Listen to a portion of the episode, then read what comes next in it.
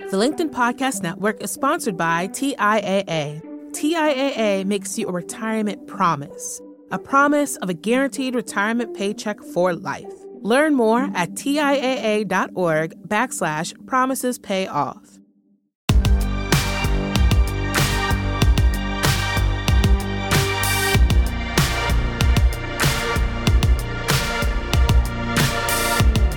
Hello and welcome to the Big Technology Podcast, a show for cool headed, nuanced conversation of the tech world and beyond. Our guest today is Chris Best. He's the CEO of Substack, an email newsletter platform that lets writers send newsletters and charge subscribers a monthly fee to get them. My Big Technology newsletter is on Substack, though I don't charge a fee yet, which I'm sure we'll discuss. Substack is also smack in the middle of the culture war, and so we'll have plenty to chat about there as well. Chris Best, Welcome to the show. Thanks for having me.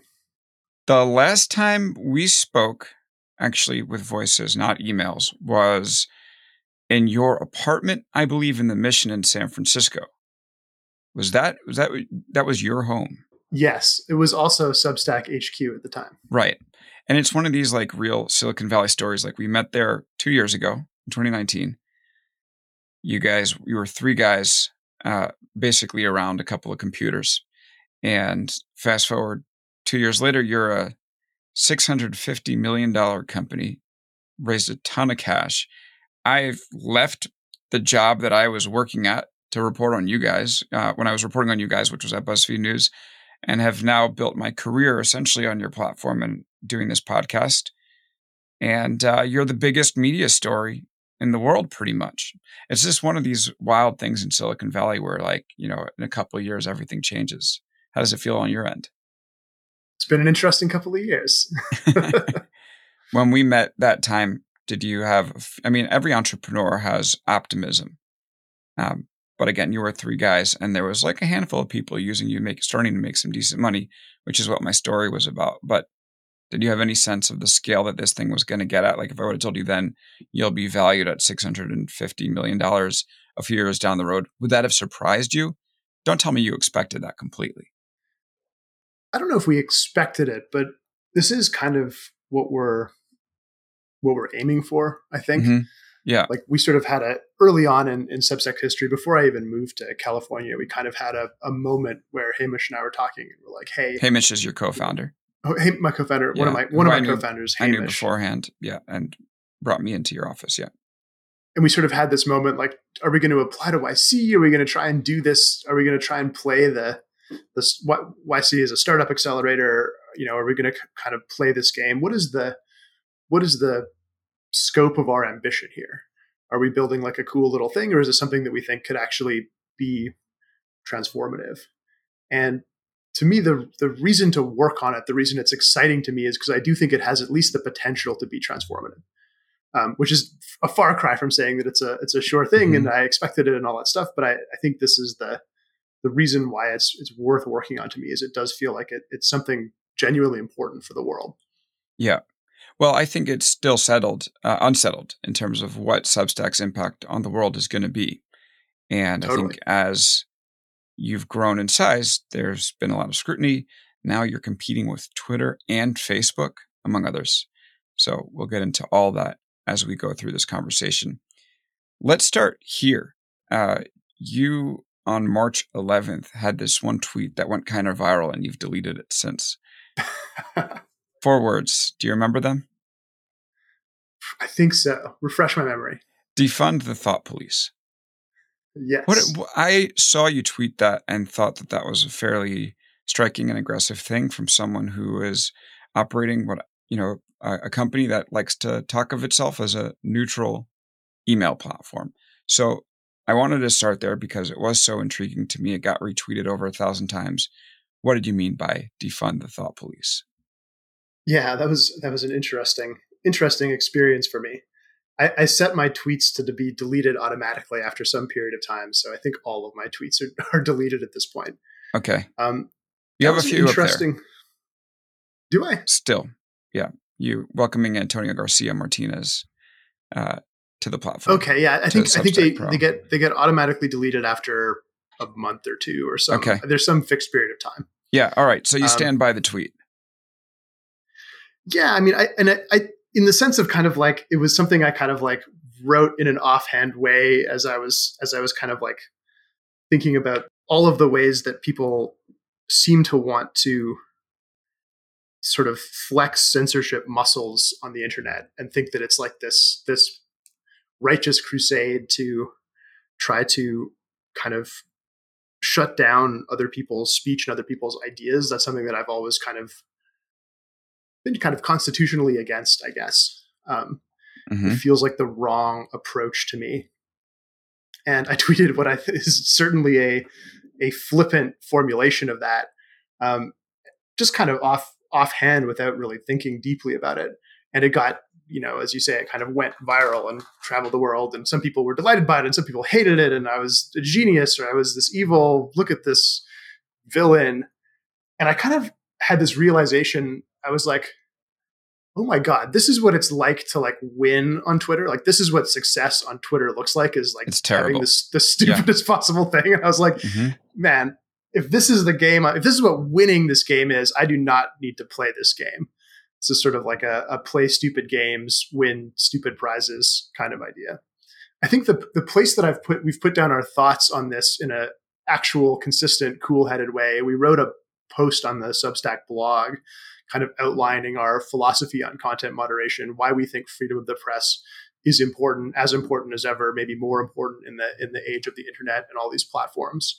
And I think that would be the thing that I would I would point to and want to stand behind. I think it struck a chord because, and I wrote a story for One Zero, uh, pr- basically predicting that this was going to happen, um, that you would be caught in the middle of the speech wars along with Clubhouse and Spotify. And I felt that it struck a nerve because there were journalists that were starting to beat the drum of largely journalists. Maybe there were other Twitter users. I'm curious what your take is. I started to beat the drum of Substack needs to have a coherent content moderation policy. Some people thought it needs to take certain newsletters down. Other people were upset at you for funding some newsletters through your Substack Pro program where you give newsletter writers in advance and they have to earn that out and they'll make a percentage above it. But essentially, it's you funding them for a year or so. And people liked that because it was some sort of repudiation to some of the reporters, I think, who were talking. And, and I will say, tech media has spoken a lot about the need to moderate content on tech platforms, and there's a backlash to it. Uh, and I thought that the people that loved that tweet said, Chris is sticking it to those reporters. And the people that didn't like that tweet said, this guy is running one of the more important media tech platforms in the world right now and is falling on one side of this and basically thumbing putting a thumb in the eye of a lot of people who've put some thought into the way the internet should operate. What do you think about that? Yeah, I think that might be a fair that might be a fair assessment. And I, I do think that in general, the way that tweets become successful is they kind of, if they maximally piss off both sides, if it's kind of like the worst, the worst possible thing is always the thing that that is most successful. Mm-hmm. You mentioned something. You, you, mentioned something earlier. You said Substack sees itself as a neutral platform, and one of the things that I wrote in that, in or that we wrote in that, in that our philosophy of content moderation essay is that we don't actually see ourselves as a neutral platform. Mm. We have a, a point of view, and our point of view is is basically that freedom of the press is important. That giving people a place to express themselves, letting you know readers and writers, writers and readers be in charge of what they're seeing is, is actually a really important principle. And we don't we don't think that that is a neutral position. It's not certainly not a universal position. There are lots of people in the world who think that it's really important that every platform take a you know a what's a, a, a fair way to put this a, a strong approach to uh, moderating and kicking off people that that have the wrong ideas or that express things the wrong way. Um, and we just fundamentally don't believe that. You want to defund well, the thought police? Yeah, I mean, there, there, I mean, there's a, there's a real impulse in the culture, yeah. and I think it, it, it comes from a it, it, it doesn't come from no reason. It's not people that are there, there. There is a real problem there. My diagnosis of this is the first generation of these internet media companies, the social media companies, created a like a crazy machine They created right. a machine that rewards engagement and therefore rewards like rage and hate and and awful things. And so they kind of created a machine that inexorably pulls in an awful direction. And then the the answer is like, well, once things get ine- inevitably, once the awful things start to crop up, we have to like swat them down, and if not, this thing's gonna this thing's gonna fall fall over. And I just think that that's like that's not a solution. Like we had one problem, and now we're introducing heavy handed censorship, which is really yeah. impossible to do well. And now you just have two right, problems. Right. And the real solution is is to play a different game entirely. I think the, the, there's a real problem. The instinct comes from a, a reasonable place, but I, I, do think that my position and the and Substack's position is that freedom of the press is important, and that heavy-handed censorship is not the not the right solution. Okay, Chris, but look, some people are going to look at Substack as this tool that's going to replace the professional media, which they say is, you know, obscuring the truth with news judgment on one hand and content moderation advocacy on the other. And you know, there are legitimate complaints about what the professional media wants to cover or doesn't want to cover. But I think what many of the people, the powerful people that are advancing these arguments want is less accountability. You know, don't look into the stuff we want hidden.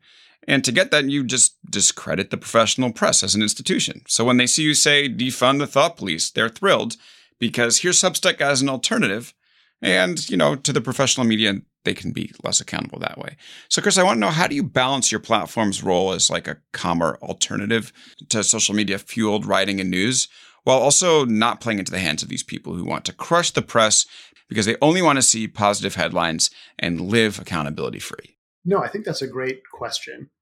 I mean, the way that I think of this, I think ultimately the thing that we're setting up, that we are setting up to disrupt and to change with Substack is not the professional media, is not legacy journalism, anything like that.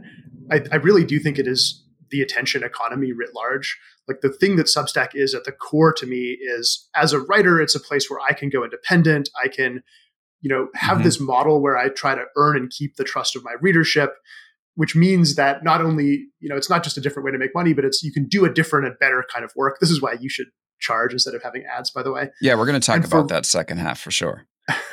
yeah. And for for readers, it's a I think of it as a place to take back your mind.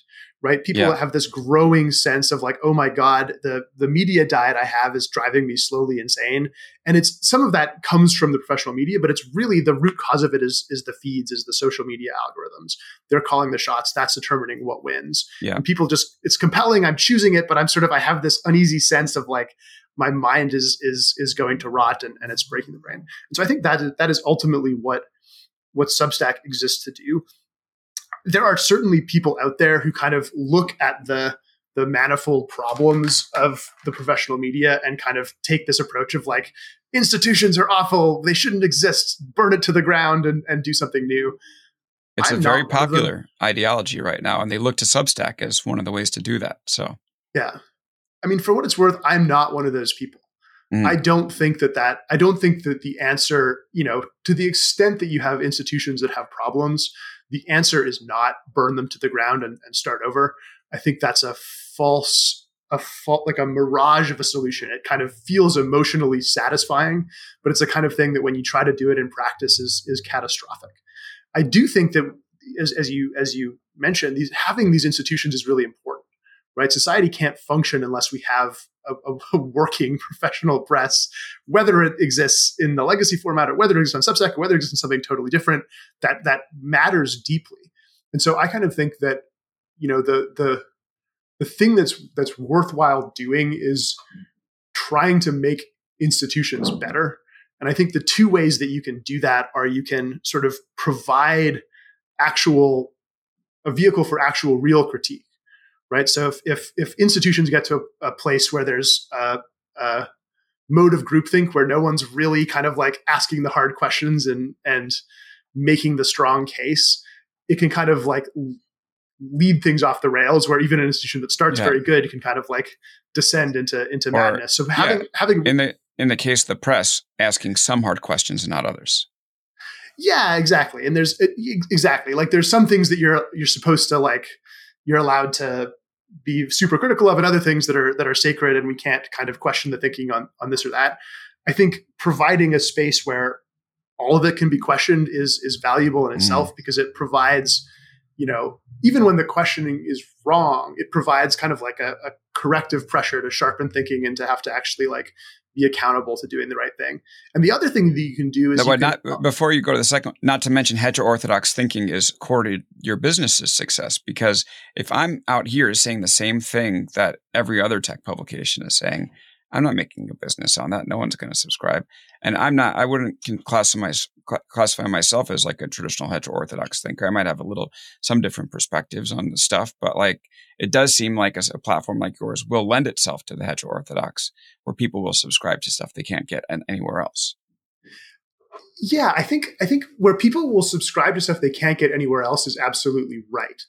Um, and some of that could mean people who disagree with the things that you get everywhere else, and some of it could be things that are just there's undercovered, covered, climate, like they don't exist, right? right? Emily like, Atkin's like, newsletter is is a perfect example of that. She writes "Heated," which is a climate change focused newsletter for listeners. Yeah, sorry, go ahead. Yeah, you should you should subscribe to. I think it's, it's heated.world. It's a good one. Um, and there's lots of examples like this. There's people that are covering industries that are like, there's just nobody covers this my industry well everybody I know wants to have something. And so I'm going to go and do it myself. And like, I know the industry well, I'm going to be able to do a good job of it. And then all of a sudden there's this thing that people find valuable. So I think that is absolutely true. The other, back to the institution question. Yes. So provide, you know, sharp critique that, that sharpens the thinking, makes things better. The other is provide a place where new institutions can begin. Mm-hmm. Um, so institutions are long lived, but they don't live. They don't always live forever, and, and sometimes you need some renewal. And so I think providing a place where, if there is a new way needed, people can try it and find it and and and create something. And I think there are a bunch of publications on Substack that are making a real stab at creating something new and lasting. So I just want to go back to what we were talking about earlier when it comes to where what role this platform is playing because I understand that you want it to be this like sort of counterpoint to social media, but you must be aware that it's become this very important place in the culture war, uh, especially you know the culture war that's being fought over the future of the media, which is a big part of the broader culture war. So, so you're not going to deny that part, right? Like even though you like to you know go to this point about social media, obviously, you know I don't know. It does seem like it's playing a role in this culture war, and, and it is being looked at by people as a way to burn down institutions. I mean, I read the tweets, man. That's what that's what people are saying. that's your first. That's your first mistake. If you would just stop reading the tweets, you'd be so much happier. Um, that's true. No, I, to, to, me, this is all. Stop sending the tweets. Might be even better. But sorry, go yes. ahead. Both, both ideally. Both. Um, to me, this is all of a piece, and it's not. I don't think of this as kind of like we we you know set out naively and wanting to just do some cool thing and accidentally ended up in in the heat of the culture wars like we knew when we started substack like this is what we're doing and to me the you know this my thesis here is the crazy brain caused by social media is the thing that is making the culture wars be the way they are mm-hmm. and manifest the way they do and is causing some of the shifts in, in in how that stuff works and so we were running towards the fire when we started Substack. Like we knew that was going to happen. Yeah. And so I can't very well complain now that that's the case. And I would just rather be doing something that I think is positive mm-hmm. um, rather than just avoiding it and thinking, oh gosh, I hope this gets better on its own. Yeah. Look, I happen to think it's positive overall. I like the fact that this exists. I think it's allowed me to explore new areas of my journalism that I don't think I would have gotten elsewhere. And so I appreciate that, even though I'm not, you know, running straight in line with your your business model. But I think it is it is overall good. I just do wonder, um, again, like we're we're in a moment where trust in institutions is at an all time low. And is part of that the institution's fault? Yes. But is part of that also a campaign to discredit institutions by the powerful? Heck yes. And I also wonder about your investor you're invested uh, in heavily by Andreessen Horowitz. They're your lead investor. I mean, it's not a stretch to say that they have a, a real disdain for the, the tech press. And um, Marc Andreessen's, you know, blocked about every journalist I know. He's blocked me. I don't mind. But, you know, again, like it's kind of hilarious to me that, like, you know, I hear the corporate media is the problem, but now I'm hearing independent media might be the problem. And is it really the media is the problem, or again, is it accountability because I do know that Andreessen Horowitz has had a number of investments that have, let's take the Zenefits, for example, the HR uh, benefits company that was doing a number of things that were extremely sketchy or, and were exposed by one of my colleagues, uh, Will Alden at BuzzFeed News. I was a black eye for Andreessen, which were pushing them to grow faster than they should have, which is a core component to a lot of VC business models. And so, of course, they're going to, you know, despise the media, even though the professional media, even though, like, of course, they're going to get something, they're going to get things wrong. But it's also like, well, you know, maybe accountability is part of it too. So uh, again, like, and, and this is kind of a funny thing for me to ask because I'm I'm a journalist for sure, and I'm on your platform that again is funded by these folks who don't have a high opinion of journalists, at least from what I can tell. So, how do you think about that? And how has their thinking about the practice of journalism influenced you in terms of the way that you run your platform? I certainly can't speak for them other than to say that they've been pretty great partners for us and you know in terms of building a business and all that stuff it's been it's been actually very valuable for us. Well they did give you a lot of money. The money helps too. Um, can't complain. Yeah. I don't know i guess a lot of this depends on you know okay, so we all agree that there's the the media is not perfect. There's some degree of problem with it. Um, mm-hmm. People are dissatisfied with it to some extent. How much of that is is should they be looking inwards, and how much of it is is you know a, a campaign to discredit? A little of both, I would say. I think you could, yeah, you can you can sort of like argue it until the cows come home. I think the question is, given that you're in that state, what's the way forward? Right? Mm-hmm. If we mm-hmm. need trusted press and trusted institutions to have a cogent society, and we don't have that um, what's the best thing that what's what's the what's how do we get from here to there? Um, mm-hmm. to me that's the more interesting question. And i don't think I, I, I, and this is a straw man. I'm not saying this is what you're saying but the answer of like well people should just trust the media more and we shouldn't talk badly about them even if they're bad. Not what not, i'm saying. it's, it's not going to yeah. work. I think there should be competition. I also wonder about the motivations of the people that are funding this thing and I wonder if you do as well. I can speak to my motivations. And my motivation with this is to build something new and better right. that provides a real alternative uh, for yeah. for writers and for readers. And I think that there are a bunch of people on Substack who, you know, have the opportunity to do the work now that they think they've always wanted to do and weren't able to in the old system. And to me, that's that's just a big win. Yeah. Yeah. It's such a funny position for me to be in also. Like it's actually really good. And uh, cathartic to have a, this conversation with you because I understand that it's a complicated platform to be on, but also I think it's great. You know, it's like uh, I really like getting this opportunity to go one to one with an audience.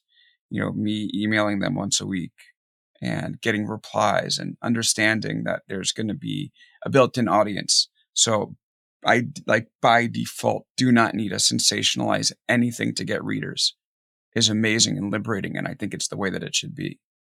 So I like it. And, and maybe we'll, you know, I think one of the interesting things we've seen and since you guys had your rise is that every publication seems to be, you know, going all in on newsletters now.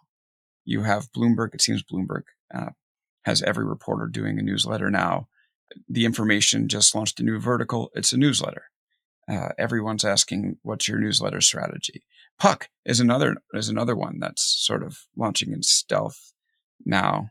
Oh God, I'm probably gonna get in trouble for saying that, but their newsletters are out there. But it's a, basically like a new publication where they're going to try to get people to pay for newsletters. So I agree that it's much healthier than um, trying to write for the social feeds. So we have common ground there for sure. Yeah, and I think there's there's two parts to that, right? There's the there's the built-in audience. Well, this is where this is where, where we're going to differ. Actually, there's the built-in audience where it's you know people have I've earned their trust enough they've invited me to their inbox, and so if I want to write something that's not super clicky but I think is important, I can send it. They'll get it. And the other part of it is actually having a way to get paid directly. The independence is the key, and the and having the audience is half of that, and then having the the direct subscription I think is the other half. Yeah, I don't think we really disagree, honestly because so there's two types of currency that you can get from writing a newsletter. One is um, somebody agreeing to open it every week and not unsubscribe, and the other is someone willing to pay. And it's just, it's the same thing. It's just, you know, one step of loyalty higher. But I know, like when I write for someone, I am not writing for them, you know, to share it on Twitter and blow up and outrage people. I'm writing to say, thank you for giving me a spot in your inbox. I'm going to try to provide value. And hopefully, if I do that, you'll be back next week. And then eventually, you know, uh, the idea is maybe maybe turn on subscriptions, but not yet. Okay, so we have Twitter and Facebook are getting in this game too, which is interesting because all the incentives of social media are opposite of that.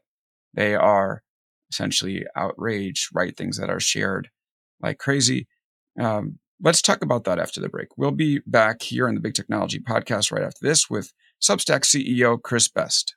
The LinkedIn Podcast Network is sponsored by TIAA. In the last 100 years, we've seen financial markets swing, new currencies come and go, decades of savings lost in days, all showing that a retirement plan without a guarantee, quite simply, isn't enough. So, more than a retirement plan, TIAA makes you a retirement promise a promise of a guaranteed retirement paycheck for life, a promise that pays off. Learn more at TIAA.org backslash promises pay off. And we're back here on the Big Technology Podcast with Chris Best. Yes, I met him in an apartment right around the corner from my old apartment, actually, in San Francisco. And uh, had no idea that Substack would get this big. But I did find that reporters were, from our conversation, making real money. And maybe that sparked the initial uh, desire for me to go and, and do it on my own. And, uh, and my has it grown.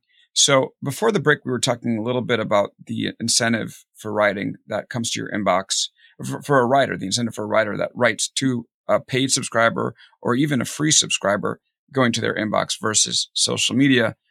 Now, Facebook and Twitter are getting in this game. Twitter with Revue. Facebook just launched its own newsletter copycat called Bulletin and Bulletin has like some very big name writers, including Malcolm Gladwell.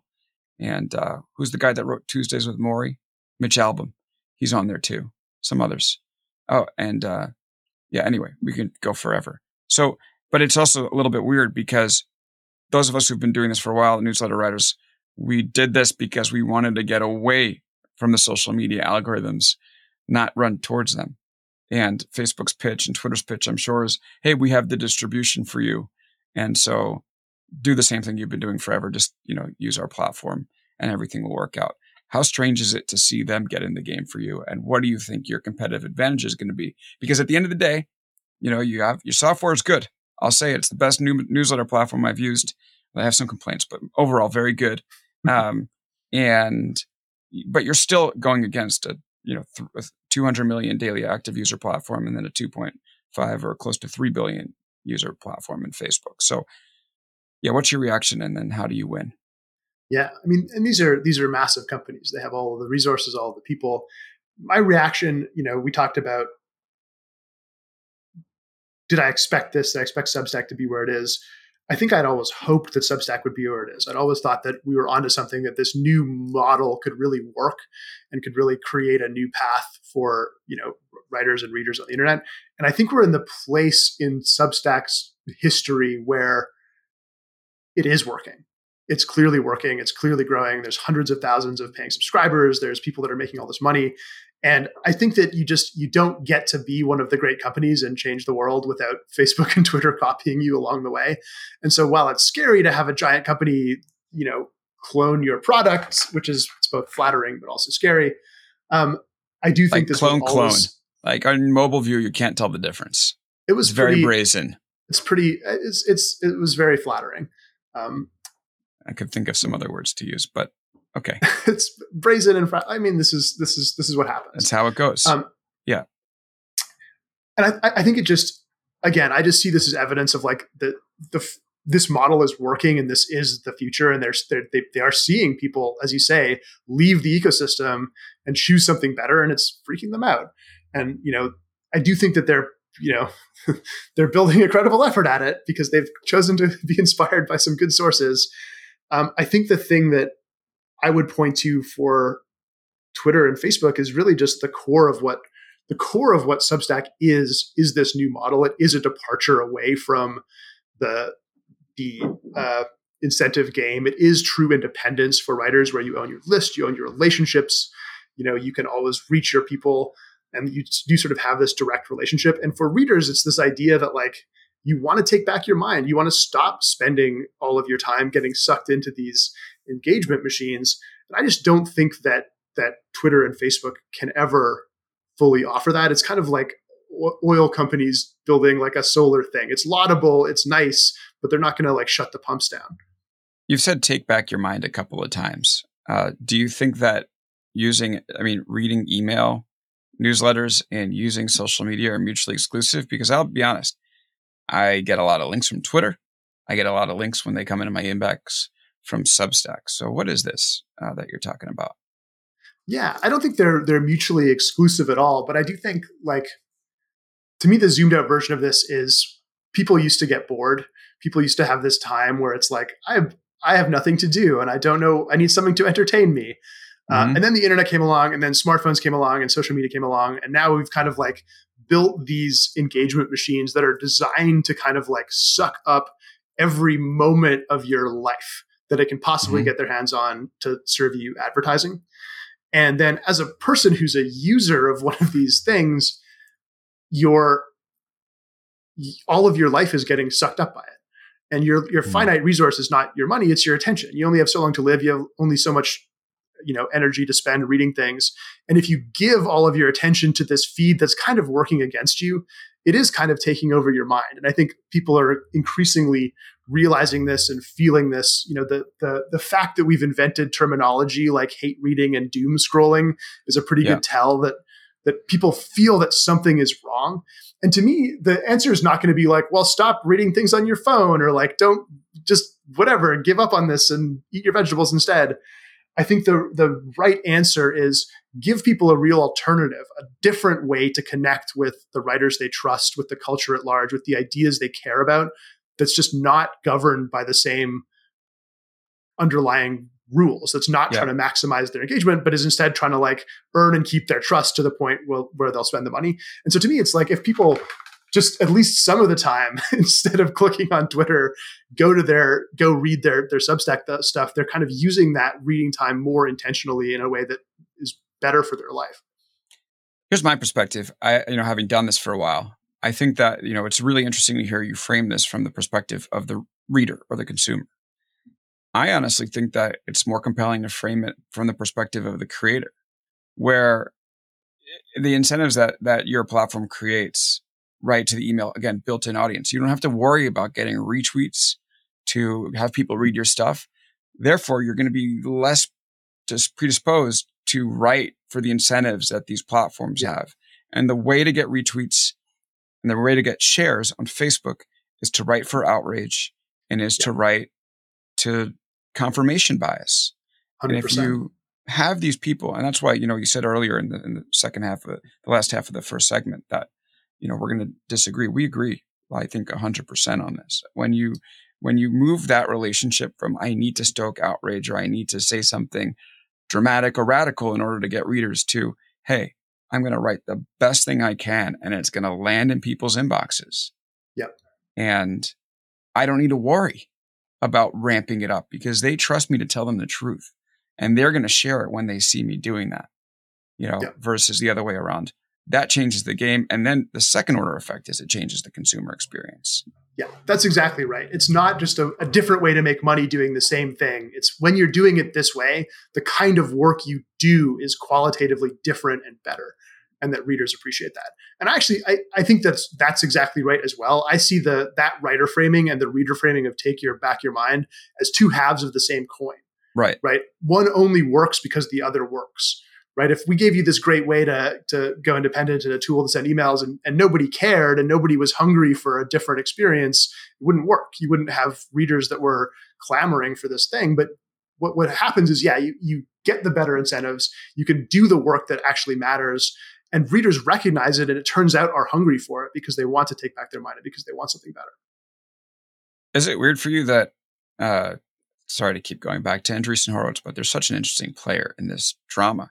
Is it weird for you that they're, you know, your funder, I imagine on your board and also on Facebook's board? And the same thing happens with Clubhouse, right? Like Marc Andreessen works hard to build Clubhouse up. Mark Zuckerberg comes and participates. Next thing you know, Clubhouse is cloned one to one on Facebook.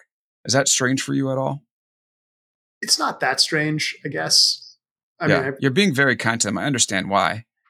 I guess you know. Yeah, I mean, they, do, they are, do you want me to? Do you want me to to trash them? Is that the? no, I want you to be honest. I think it's going to sound. It's going to sound sort of puffy and ridiculous. Like we've had a really fantastic experience with them. I mean, the fact that they're this is the firm that's helped build some of the world's great companies gives the the, the perspective they bring extra value. Um, yeah. I think there's a there's a lot of this. I think there is a lot of like general skepticism towards them that that's unfair and unwarranted in my estimation. Well, that's that's I think that's where we disagree. Uh, so, um, but but uh, you know, I, again, VC is complicated. I get it. Without VC, we wouldn't have some of our uh, great companies and their engine of growth. Um, there, there's other incentives there. So anyway, you, have uh, you've taken enough incoming on Andreessen Horowitz. I'll I'll leave you alone at this point. All right, um, let's take another break. I want to talk to you a little bit more about the technology of Substack, uh, what this evolves into, and then maybe you can convince me to move from advertising to subscription. How does that sound? Yes, yes. Okay, terrific. Finally. All right, we'll be back here on the Big Technology Podcast for one final segment with Chris Best. He's the CEO of Substack. From LinkedIn News, I'm Jessi Hempel, host of the Hello Monday podcast. In my 20s, I knew what career success looked like. In midlife, it's not that simple. Work is changing, we're changing, and there's no guidebook for how to make sense of it. So come figure it out with me on the Hello Monday podcast. I've been a journalist for two decades, writing cover stories for Business Week, Fortune, and Wired. And now, every Monday, I bring you conversations with people who are thinking deeply about work and where it fits into our lives, like Microsoft CEO Satya Nadella on growth mindsets. The learn it all does better than the know it all. Or NYU professor Scott Galloway on choosing a career. I think the worst advice you can give a kid is follow your passion. Or MacArthur Genius winner Angela Duckworth on talent versus grit. Your long term effort and your long term commitment are surprisingly important. Each episode delivers pragmatic advice for right now. Listen to Hello Monday with me, Jessi Hempel, on the LinkedIn Podcast Network or wherever you get your podcasts. And we're back here for one final segment on the Big Technology Podcast with Chris Best, CEO of Substack. Well, we've really gotten into it in the first two segments. Chris, I appreciate you rolling with it. Um, so I want to talk to you a little bit about the technology side of your platform. Let me just go with my first big question, which is that there's so many email newsletters now. Uh, and I wonder what this evolves into because is it going to just end up to an email inbox being a thing you do to complete tasks, kinda, and then most of the time read stuff? Or do we just end up in the day, you know, back in the days of the RSS reader where you subscribe to certain feeds and they end up in your reader? And I know Substack has built a reader of its own and I've used it. And I also know that like my Gmail at this point, the promotions tab is, is, it's strange. It's gone from, you know, 5% off coupons for the gap to, uh, just a stream of different newsletters coming in from Substack, and it does really feel like an sounds RSS like a major reader. improvement to me. Well, it depends on unless you really Depend, like those gap it, de- it depends who's writing. If Casey Newton's writing, no, I'm kidding. Uh, his, his is great. So, what do you think? Um, I mean, and, and I should say that we do support RSS on Substack. So each mm-hmm. Substack that is a newsletter is, is also an RSS feed. I think you mentioned this with podcasting. I think the magic of email is that it's the last one of the last places where you can have a direct relationship with somebody specifically on mm. a phone and mobile, right? Like when, yeah. when we switched from desktop to, to phones, the idea of browsing the web kind of mostly went away. Like people used to sit down and like type in their favorite websites, and that was kind of you would surf the web. People do that in mobile a little bit, but not nearly as much. And so the real thing is you you need to be on the home screen. You need to have a little blue dot in order to really have a relationship with somebody in mobile on their phone where they're doing a lot of reading. And it turns out that you're not going to make an app per new thing. And one of the few apps where you can have a direct relationship that people already have and they don't have to get a new app is their email inbox because you can send them an email, they'll get a notification, they'll click in and they'll read it. Another one of those, by the way, is their podcast player, right? And the podcast player works That's too. why we're you here. have this direct Yeah. connection. This podcast showed up in your thing. You went to the app, you thought, oh, that sounds nice. And there I go. And so I think the, the magic is not necessarily email per se, but it is that direct uh, connection unmediated by kind of the attention algorithm where p- people opt into following you and you can push them something onto their home screen. Like that's the magic. Not fully unmediated because we still go through. And I know we've talked the whole time about there are no Yes. algorithms. Yeah, because you wrote in your last uh, post um, for writers, this means being, and you're talking about email versus social media. Back to this again. For writers, this means being able to control their relationships with their audience instead of being mediated by fickle corporations whose, whose algorithms decide what gets the most attention. And I'm like, I like that in theory, but Gmail, man, Yeah, The Gmail wields pri- awful lot of the power. the you have the primary inbox, you have promotions, and you have spam, and uh, deliver. You know this deliverability stuff is is a real. Issue. Make issue. sure So, you drag is- the big technology newsletter into your primary inbox. Yes, it will help I the know. whole world. I'm working on it. I'm working on it. So, um, but yeah, I think that, um, but but it is the the closest, as close as you can get to a pure experience, which is interesting. The okay, tech question number two.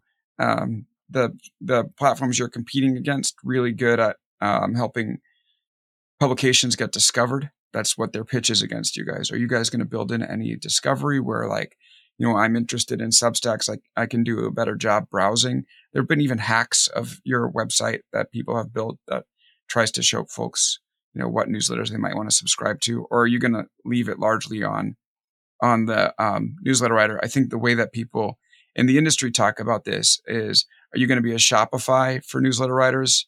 Basically, you know, give them the tools and they go create and promote, et cetera, et cetera. You're just the the bare bones technology. Or are you going to be an Amazon where like you're going to end up drawing the interest and then um, be this crucial place for people to get discovered? What's your thought on that part? Yeah, I do think that discovery is one of the most important things we can bring to writers, right? The things that you, you know, you want lots of features, but the thing that you really care about is like, are people finding and falling love in love with my my work? And for readers too, like if you know, if I already know a specific writer I love, that's great, but then finding the next one is is really important. Um, so I think it's it's both we do some of this now. I think more than people expect. We're we're driving subscriptions uh, for for newsletters, and I do think it's a big area of They're like opportunity for homepage. us. Yeah, there's the homepage. We have a, a few features that do this. Yeah. Um, and there's and a lot of this happens. There's a lot of sort of cross discovery as well that happens organically. People link to each other. People put each other in their blog rolls. They do cross posts and guest posts, things like this. Um, so I think it is a major area uh, that we can do a lot of good in. I think the trick is doing it in a way that doesn't again recreate the problems that we s- sought to avoid. Right? You don't want to have a you know a discovery thing that ends up being gameable in some way that drives bad behavior. Which is why I like revenue ranked leaderboards. It's kind of like, hey, if you want to game this, go ahead. Like try to get enough people to subscribe. Like that's kind of the that's the right game to be playing. Right. Speaking of leaderboards, it's a great segue, Chris. You just handed it to me perfectly. Uh, are you afraid your top earning writers are going to leave? Because the chatter is, oh, this is a very expensive email platform. They pay 10% of all email subscriptions to you and then another 3%, I suppose, to Stripe. So, you know, once you get into a decent enough tier, you know, you're paying that to you guys. Then there's, you know, obviously the government and all that stuff. And then what's a creator walking away with? And thank goodness we're not paying Apple also. But um, there are, you know, there there are alternatives. There's Twitter's going to be five percent, Facebook's going to be free. So how are you going to target that? Maybe you give benefits. Maybe you lower that rate. Do you want to break some news here about how you're going to lower the rate at some point? Um, what's your thought? Yeah, and and you know what's more, one of the key promises of Substack is that you can leave. Right? We we're not trying to lock you in. You know that we think this is your thing. Right? You have your email Yeah. list. You have your payment relationships. We really, I think of this as us kind of burning the boats to say like we're not going to force you to stay, and the only way that we're going to get you to stay is by delivering enough value that it, it makes sense for you to stay. And the main ways that we can deliver value are by like handling all of the things outside of the writing and just making it automatically great. And this is especially important early on. Like our pitch, the very early pitch I made to some of the writers on Substack, maybe to you too, was we'll do everything for you except the hard part. Like if you do the writing, the platform's mm-hmm. kind of going to take care of the rest. And that means having the software work. That means having support handled for you. That means, you know, a bunch of services that we're introducing along, like help you find an editor, help you get your legal fees. Like, how do I do my design? Like, we sort of have like a whole suite of things that provide everything that you need. Right. And then the other, of course, is just growing faster because, you know, 10% is a fixed amount. But at the end of the day, if my, if you're bending my growth rate over time, that actually becomes much more meaningful than any like fixed point fee. And so yeah. the features that Substack builds that let you grow both sort of organically as people share, as people pass it around, as people link to each other, and through the platform where we're bringing you readers and we can say, hey, look over here. Here's a bunch of people who only came because of the power of the Substack network. You know, if we can say, yeah, we're taking 10%, but here we brought you 20%, that just changes changes the game entirely. Yeah, no, I, I think it's for I'll, I'll, say from my perspective, platform rules because I don't have to pay anything for it, whereas I would with others. Um, but again, I'm ad supported, so once I turn on subscriptions, I'm paying you guys ten percent. Which there look, I wouldn't mind. We're gonna we're gonna. Sorry, go ahead, Chris. Yeah. I love that. I love that you know that you're going to turn on subscriptions, and we're just arguing okay. over when you should. Yeah. Well, let's let's talk about it because now we're into it. Uh, so I am going to turn on subscriptions. My yes. so I, I my idea has always been this is not a one or two year thing. So first of all, I want to say, um, you guys, you, let's talk about those services you offer. You you've paid some writers advances. Uh, you've given some writers healthcare subsidies, uh, done design and legal for them. Um, I haven't taken any of those except I had one of your lawyers look over my first story to make sure I didn't get sued, which I appreciate. Um, so those are definitely enticing benefits once those come in. Okay, but like I said, uh, the both this podcast and my newsletter, I don't look at these in a in a time horizon of one or two years. This is what I want to be doing for the rest of my career. And so personally, my thought going free to start has been let's two things. One is let's build an audience, right? Make sure that these are free and accessible to everyone and I don't get end up having some of the distribution uh, hampered by a paywall. And then two is I'm going to be honest here, and I've talked about this I think on the show before, but I'm concerned about potentially burning out at some point, which happens to lots of creators, where they create or, or writers or whatever people using these tools. Use use your buzzword.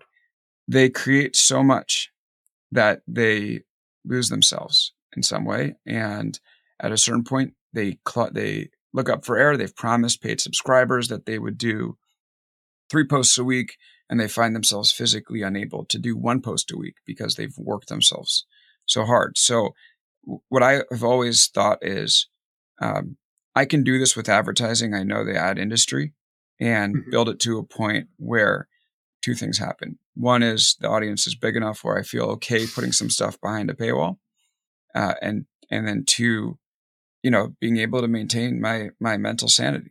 Um, and the thing about being on your own is you can just keep working and no one will tell you to stop. Yeah, especially if you're in lockdown. Especially if you're in lockdown. So th- those are my perspective. But I, I do think that eventually the time will come to turn on these subscriptions. Well, let me. And let me I guess the timing, the timing question is what yeah. we'll talk about. Let me give so you the ahead. pitch that I would give you if, if you were if we were just talking about about yeah. this as, as what's what's the right thing. Right. I think there's a there's a, a misconception, and we thought this early on too. This idea that if I turn on paid, it's going to slow my growth. Mm-hmm. Um, where it's like, you know, I just need to like get as many people as possible, and then I'll turn on paid, and then off I go. And yeah. we've just empirically seen over and over again that that doesn't happen.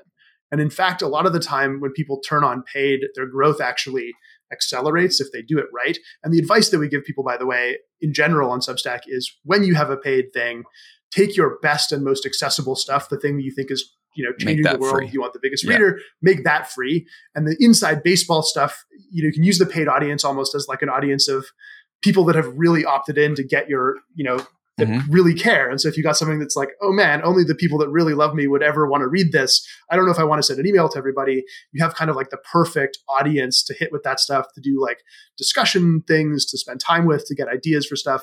I think that model works really well. The way the, the advice I give people now is oh, well, don't I, turn on paid. Okay. Yeah. No. Oh, you go ahead. I'm actually kind of curious what your advice is now. My advice is debating you. is Yeah. is don't turn on paid until you have kind of like you know what in in a startup you would call product market fit where you've kind of figured out your editorial strategy where people are like people are continuing to open it week after week where it's kind of growing readership if you're in a place where you're still kind of figuring out what the pitch of the thing is then don't turn on paid because it just makes it it locks you in right it keeps you it keeps you uh it makes it hard to be like oh actually like i kind of want to take a different angle on this Yeah. if you figured out the angle and it's working and you're just trying to grow it i think you can turn on paid and i think it works really well Yeah. I would say so. Here's here's my counterpoint I was going to give. I think people do grow when they turn on paid because they send more emails, and that's you know we've talked to well not you and I, but some people will talk about how the data always tells you to send more emails, and so again that goes to the second part of the thing. I'll do it eventually, but I also think that advertising. So I actually started out in the ad industry kind of disdainful of advertising, but I do think that advertising can play a really good role in supporting content. Uh, we've done two breaks in this conversation. No one was killed because of it, and it will help support the podcast.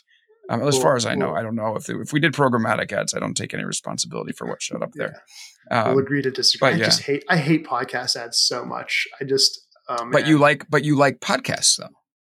i like podcasts i'd be happy to i'm happy to pay for them Okay, yeah. So that's another Um, eventuality that could happen. and i think i think the Yeah. burnout thing is real and i the thing that Mhm. i would I suggest and that I'm a year. think- By the way, I'm a year plus into this. I feel Yeah. energized. I'm going to take August off. You know, post COVID, post book type of recharge. Um, the podcast, by the way, listeners, podcast will go on. I'm going to record four, and then we'll keep run, rolling it.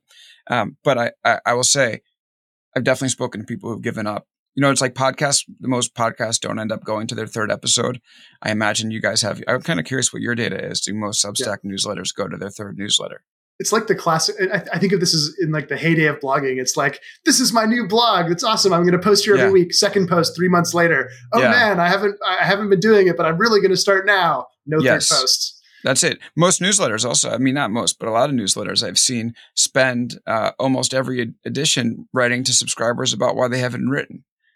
And I'm just like, okay, I get it. Just, uh, you know, let's go Yeah, to the, let's go to the videotape here of people. So, Yeah. I think the thing to do is to set the expectation up front. Your readers Yeah. don't want you to burn out. They're not Mm. they're not sitting here being like, if I don't get a million emails, I'm going to be super disappointed. You know, you're Yeah. not paying you're, paying for the signal, not not the like, you know, overall volume of content. And if you say, I'm going to take a healthy amount of breaks and that's part of how I'm going to serve you, and if you Mhm. pay, like assume that I'm going to go on vacation, that's totally fair. People don't look people don't look at that and be like, what do you mean you took two weeks off in the summer to do something like you monster? It's fine. Mm-hmm. It's a good thing to Yeah. do, and I, I encourage it. And I, d- I do think there are people who don't, and it it doesn't end up helping them in the long run. Because Right. as you say, it, it, it if you get burned Crushes out, you're them. not going to help Yeah. anyone. the keyboard becomes a very daunting thing to look at. Okay, you didn't really answer the question I asked about whether you were worried if some of your top earners will leave and do their own thing. Are you I know that you said our value proposition is that we can help them grow. But talk about your emotions, Chris. Let's let's get into this. Yeah, Are you, I mean- are you worried? Of course, I'm worried, and this is kind of the I, I, I we've de- we've designed the business of Substack to put this pressure on ourselves, right? We we make it explicit that people are allowed to leave anytime. It's one of our core promises. It's your audience, right?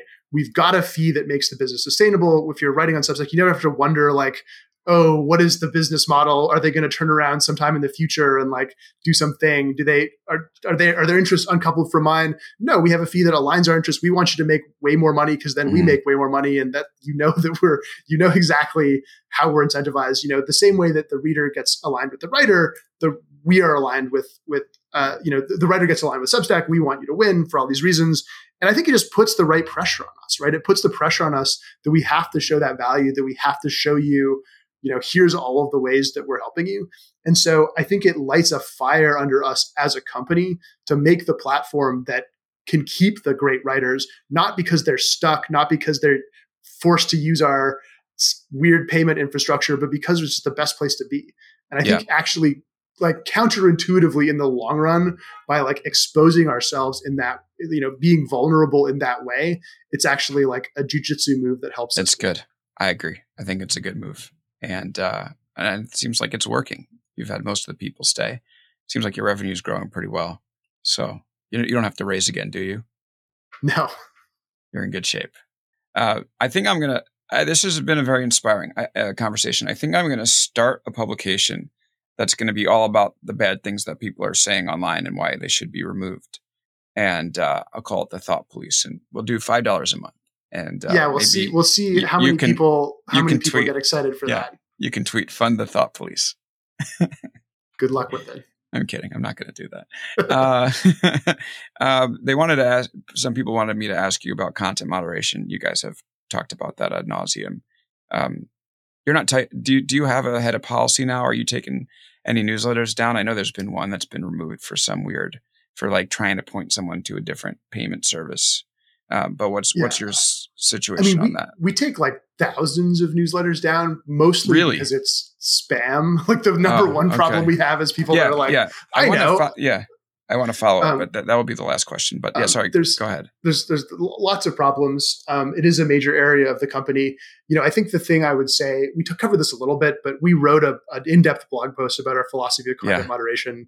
The highlight of which is basically we believe strongly in the freedom of the, of the press. We think that letting putting writers and readers in charge uh, of what they say is is good even though even though there are trade-offs we think it's it's good it's important it's yeah. necessary for society. That's where we as a company come down. And you know we do we do acknowledge that some moderation is necessary. I don't think that we can say we're going to like cover our eyes and never look at anything. Um, i don't think that that works in practice. I don't think that's the way to actually further the ideals of a free press but we do yeah. kind of that is the position that we come from. We just care deeply about it. Great. So you're not going to take me down for doing ads and not subscription not unless you do that thought police one. No, I'm just kidding. That would be fine too, of course. okay, cool. Uh, all right, last question for you. You're a free email service, ostensibly, if people are, um, you know, not doing ads. So you have lots of spam newsletters on there. And I imagine the email service providers are looking at Substack as a domain and saying, are these trustworthy newsletters or are they not? And regardless of the fact that you have some high quality folks and some spammers on on here uh, on the platform, they will treat some of the domains the same and then start sending some of the good Substack newsletters to spam. I know Casey Newton yeah. just tweeted that his dad couldn't find his newsletter and he said, check your spam folder. And his dad said, I want a refund in a text message. and I've had friends saying, Hey, Alex, what happened? You took the last couple of weeks off and it turned out it was in their spam folders. So yeah. obviously we talked about this a bunch already. And again, I'll conclude here, but um, deliverability, getting emails into inboxes is the most important thing an email platform can do, at least in my opinion. So, uh, so how do you address that issue? Yeah, no, it's a hugely important issue for us, as you say. And I actually think this is one of the great strengths of Substack compared to some of the other more general email sending services that do a lot of email marketing. Like, so putting aside spammers for a second, uh, if you just have normal Substack users that are sending uh, emails to people, our support volume by far there are more people saying, "Hey, I wanted this newsletter and I was really excited to read it and I was missing it." That that the number of people that have that problem dwarfs the number of people who have the problem of like, geez, I got this thing and it was spam and it was annoying. And uh-huh. virtually no email newsletter, email service provider has this problem where you're sending yeah. a large volume of email that people actually really want and care about and are happy to get and will drag into their inbox because it's something they want. And so kind of like structurally when Substack is used correctly, we're actually one of the best, we're in the best position of all of the email people because that we people actually want these stupid emails. We're not we're not powering the 5% off the gap that you didn't think you signed up for or whatever thing. Yeah. It does mean that we have to be absolutely ruthless about protecting the service from people that try to send mm-hmm. like abuse it and and use yeah. it for unwanted emails it, it, there's a lot of like s- smart people at substack that work extensively on that problem and it's you know it's a key to the business for sure yeah okay well chris i have to say uh, when we first met in that apartment uh, i didn't think we would be talking in this situation where i would be basing my career on your platform and you would be on your way to unicorn status. But here we are.